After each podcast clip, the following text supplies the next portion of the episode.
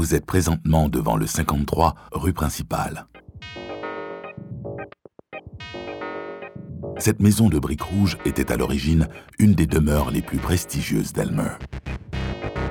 Elle a été construite au 19e siècle par M. McKee, un homme d'affaires qui avait fait fortune dans le domaine forestier.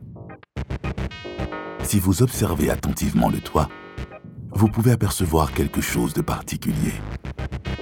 Il s'agit d'un balcon perché qu'on appelle la promenade des veuves. L'historien Roger Blanchette nous raconte.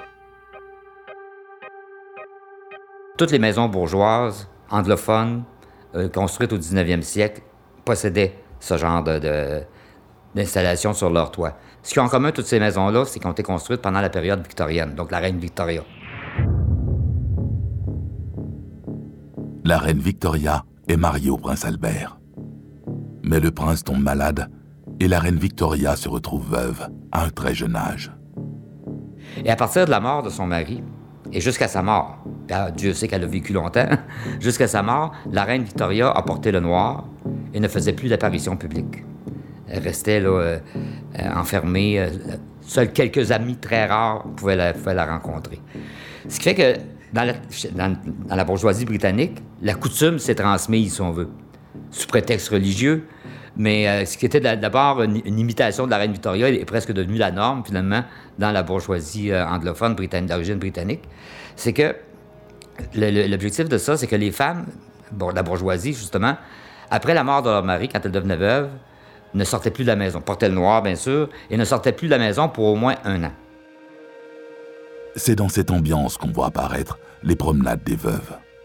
Ce qu'on faisait, c'est qu'on construisait ce genre d'estrade-là sur le toit, pour que les femmes puissent au moins sortir prendre l'air. C'est pour ça qu'on appelait ça la promenade des veuves. En France, une tradition similaire était observée pour les femmes des marins disparus. Sur les zones côtières, les femmes montaient sur le toit de leur maison, puis observaient l'horizon en espérant le retour de leur mari.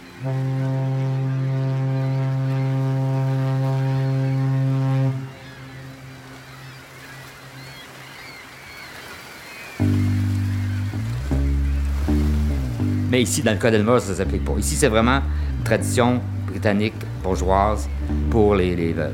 Donc, l'expression promenade des veuves. Un geste romantique pour ne pas oublier les êtres perdus.